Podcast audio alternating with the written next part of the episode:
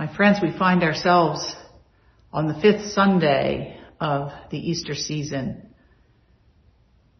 saying Alleluia and grateful that we are always God's Easter people. I brought a little show and tell today. I don't know if I'll be able to show them to you or you'll be able to see them very well. Um, these are some of my little rock collection. Um, this small flat stone with a little pattern in it I picked up on the beach in California in January when I was out visiting my son. And this little heart-shaped rock is part of my heart-shaped rock collection that I am always looking for wherever I go. And this one, if you use your imagination, is another, another, you know, sort of heart-shaped rock. Um, and I keep these, I keep these in my bedroom because each of them is sort of a building block for memory. I look at them, I can remember where I picked it up, where I found it, perhaps who I was with, or if there's a story that goes along with it. So they're sort of the raw materials of little uh, visual cues for me to remember parts of my personal story.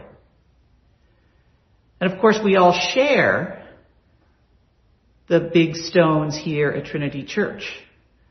The very first time I walked into the building, I was struck by the stone walls and the sacred sense that one has inside that sanctuary, inside the large sanctuary, as well as here in the chapel.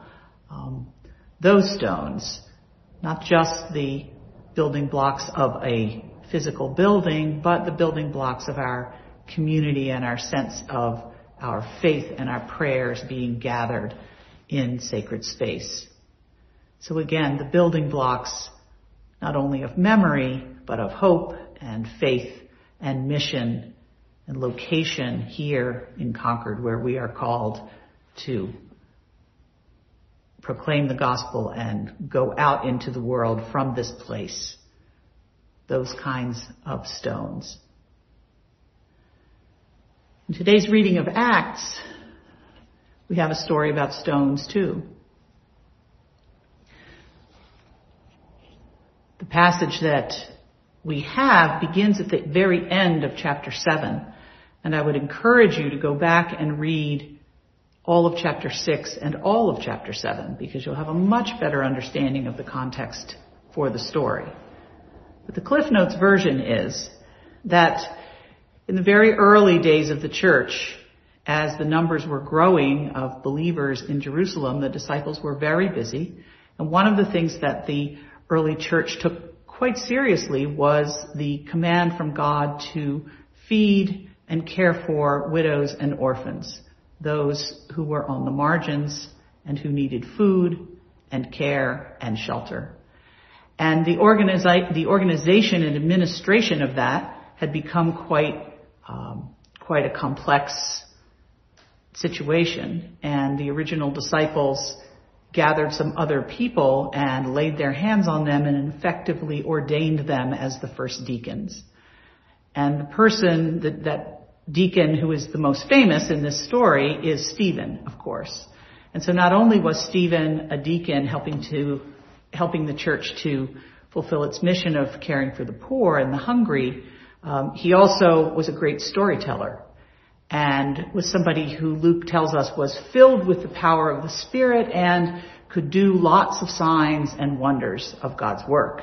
And people started to notice um, both what he was saying and what he was doing and in the power of the Spirit.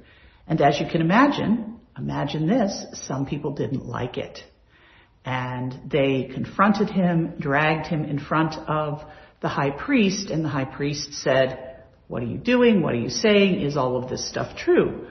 And his answer was basically to go back and relate the entire story of God's project from creation, Abraham, Moses, all the way down to Jesus, although he doesn't use Jesus' name as he tells the story. But right before the part that we read today, is when he has just said to the high priests, basically, you guys killed all the prophets, you killed the righteous one, and you're not being church in the power of the Holy Spirit.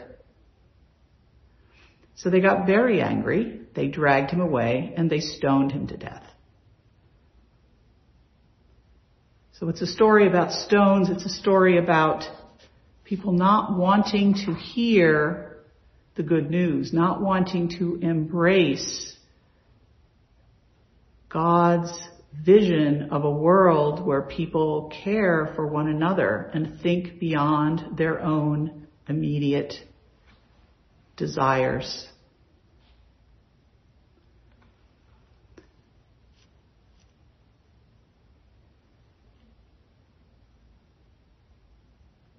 So I look at my stones with a different lens this morning.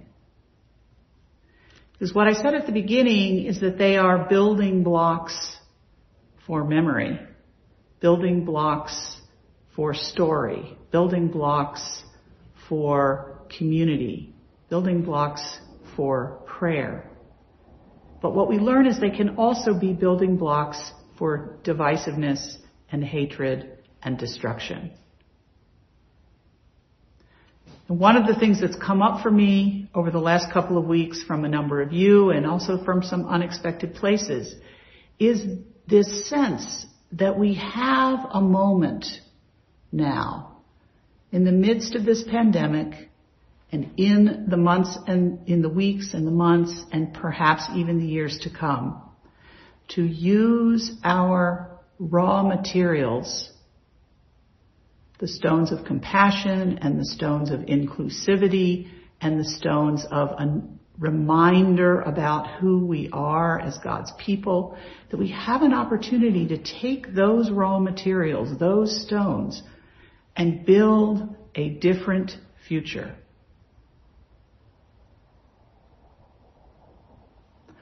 What would it look like if we mind if we mind this experience that we're all having in our own particular ways, and we asked ourselves the questions, what do, what do we want to build going forward? Because we have the raw materials. We don't have to use the old stones. Or we can take the old stones and build something new with them in a different configuration. What if we listened to God's original command to care for the widows and the orphans? What if we decided that our society going forward was a society that obeyed that command? And that as a church, we were going to be leaders in that effort.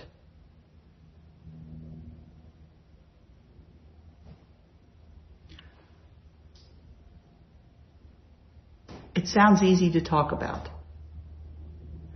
But one of the important things about the story of Stephen is right in the, right in the reading it says he, was talking and they, and they, they closed their ears. I mean, Luke wants us to envision them putting their fingers in their ears. We don't want to hear it. We don't want to hear it. That's what they were saying. We don't want to hear this story that you see Jesus up there sitting at the right hand of God the Father, looking down, because we know we're not doing it right. So he was killed for bringing this message, and people had their hands over their ears. So one of the questions for us is, people do have their hand, we do have our hands over our ears. We don't want to hear a lot of the truths. Because of the coronavirus, some things are just being revealed anyway. You know, the problems in our environment and the, the issues around climate change and the incredible, uh, the incredible inequality both in who gets the disease and who has to go to work and who gets to stay home and who has appropriate child care and who has health care and who, who's at risk, who's at risk of losing their jobs, what jobs are actually essential, how do we value the people that are putting their lives at risk. All of those things are being revealed and we really can't put our hands over our ears or our hands over our eyes around those things because now we see. So we're in this moment where now we see, now we hear. Can we take stones that are shaped like hearts, stones that have the word hope painted on them, stones that look like vibrant churches, and go forward into whatever is next, into this unknown, without fear. Because the story of Stephen shows us that basically we'll get killed for it. Because the world at large doesn't want to go that way. Every time there's a war or a huge crisis or a huge pandemic, those stones come out.